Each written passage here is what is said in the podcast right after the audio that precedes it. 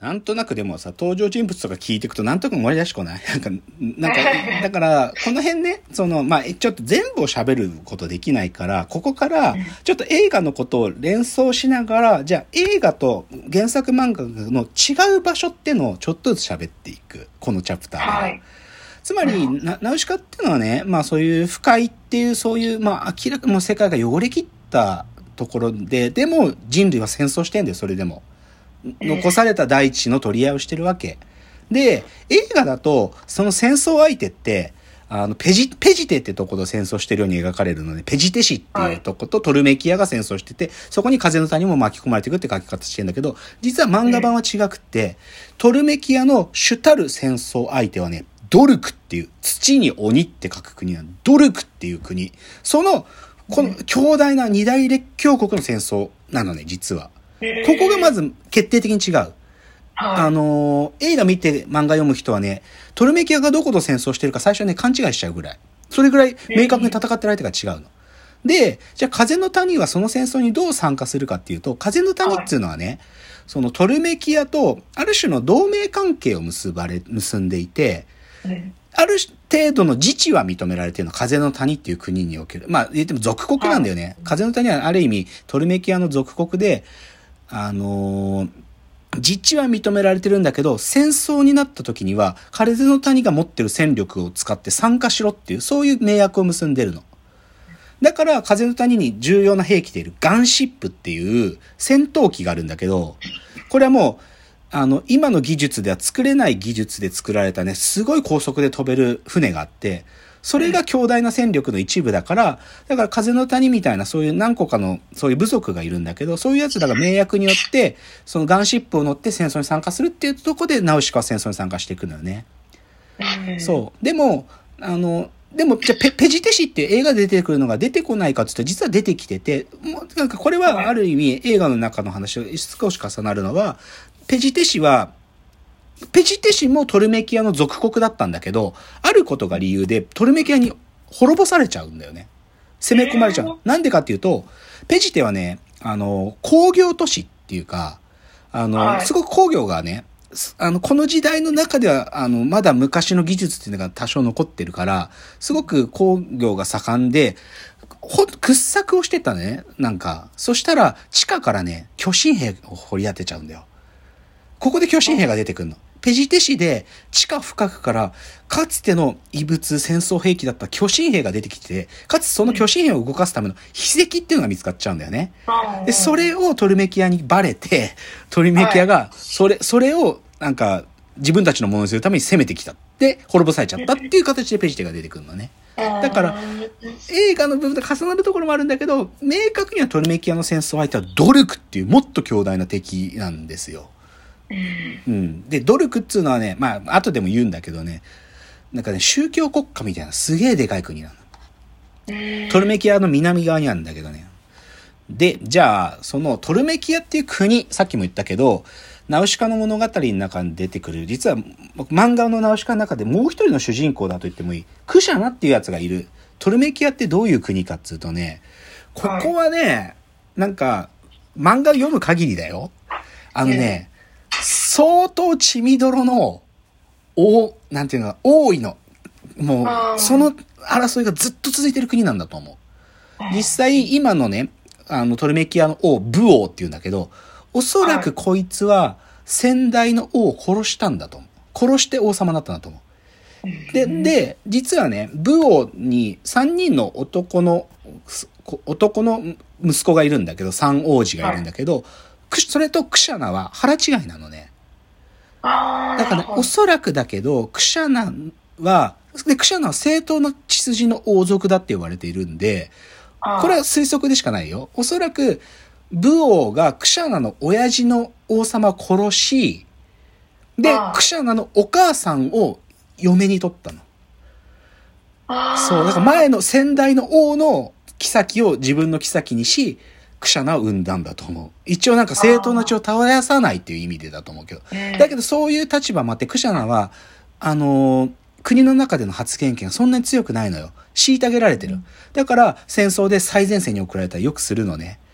で、で、今回のこの戦争の件では、クシャナはね、だからその、巨神兵取りに行けっていう第三軍っていうのを戦闘立たせられるんだけど、そこで秘跡を見つけるっていうまあミッションなんだけどさ、あの、映画の中で出てくるクシャナの参謀みたいなクロクロトワってやつがいいんだけど、こいつはどうやら武王の命令で、その秘跡、クシャナが見つけたら回収して、かつクシャナを殺す命令を受けてるんだよね。そう。だけど、クロトワってやつは頭もいいし、老快だから、途中からクシャナに寝返るんだけどね。うん。でも、それくらいやっぱりね、王家のね、こうやっぱり血みどろの、もう、それの争いをずっと続けてる、でも巨大国家なの。っていうのがトルメキア。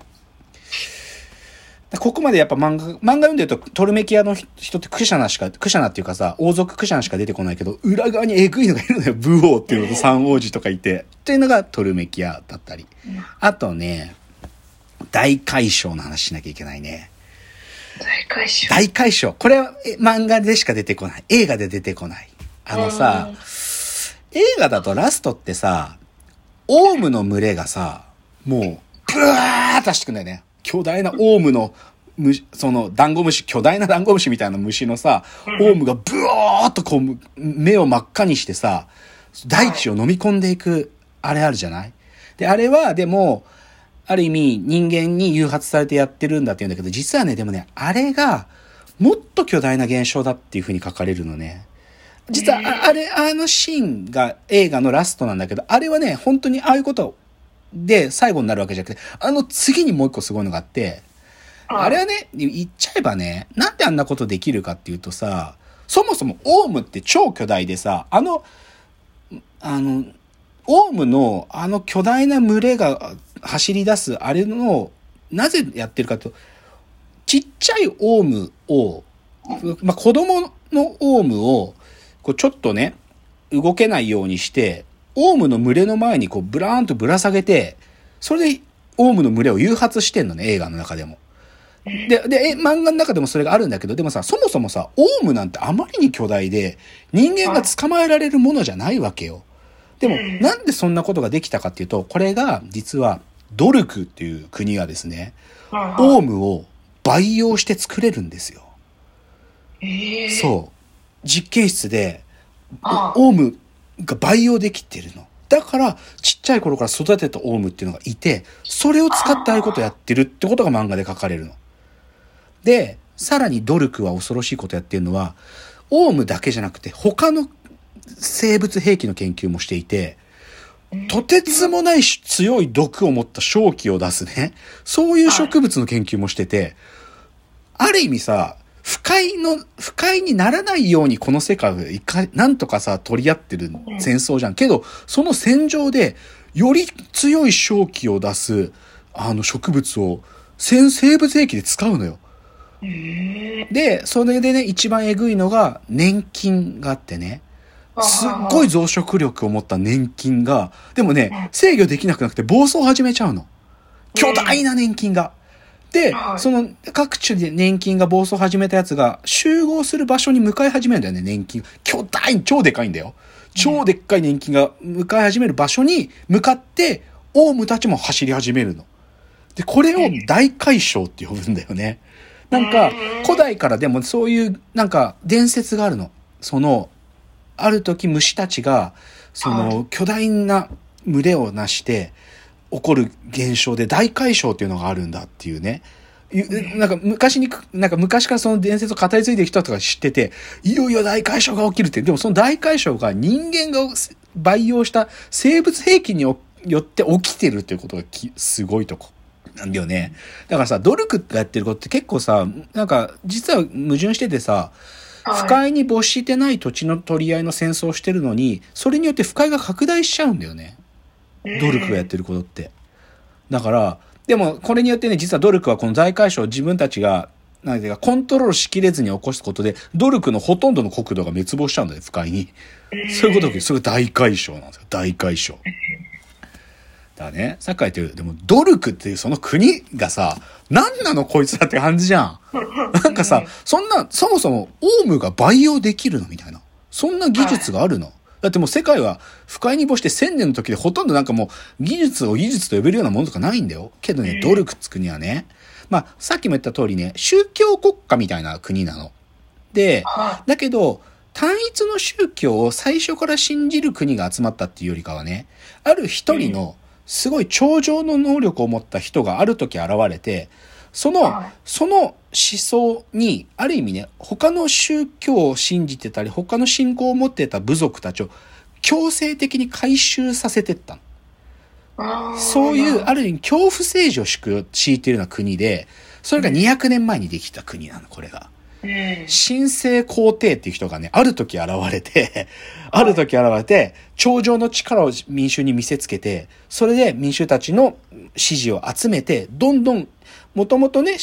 古くから信じてた、その信仰を強制的に回収させたりして、たくさんの諸、諸、諸公国っていうかな。広告をこう集めて、勝負族が集む寄り合い状態が国なんだよね。だから本当は別の信仰があったり、でもそれは邪教だって言われてて、唱えちゃいけないお経とかもあったりするんだけど、それを強制的に回収させた。それが神聖皇帝、初代神聖皇帝が200年前にいた。で、100年前にその初代神聖皇帝が死に、二代目の神聖皇帝でミラルパってやつがなるんだよね。で、今このミラルパってやつが治めてる国がドルクなの。で、変わってないの。もう本当に頂上の力を持ったミラルパってやつが治めてて、なんていうかそのし、まあ、まあ本当に、なんていうのかな、総会っていうお坊さんたちが多分国の官僚みたいな仕事もしてる国なんだけど、で、戦争の前線にもいるような国なんだけど、でもね、ここもね、内紛が起きてて、ミラルパのお兄ちゃんのナムリスってやつがね、クーデター起こしたりするんだけどね。こっちをご、ごちゃごちゃしてんのよ。やべ、時間だ。じゃあ次行きますね。はい。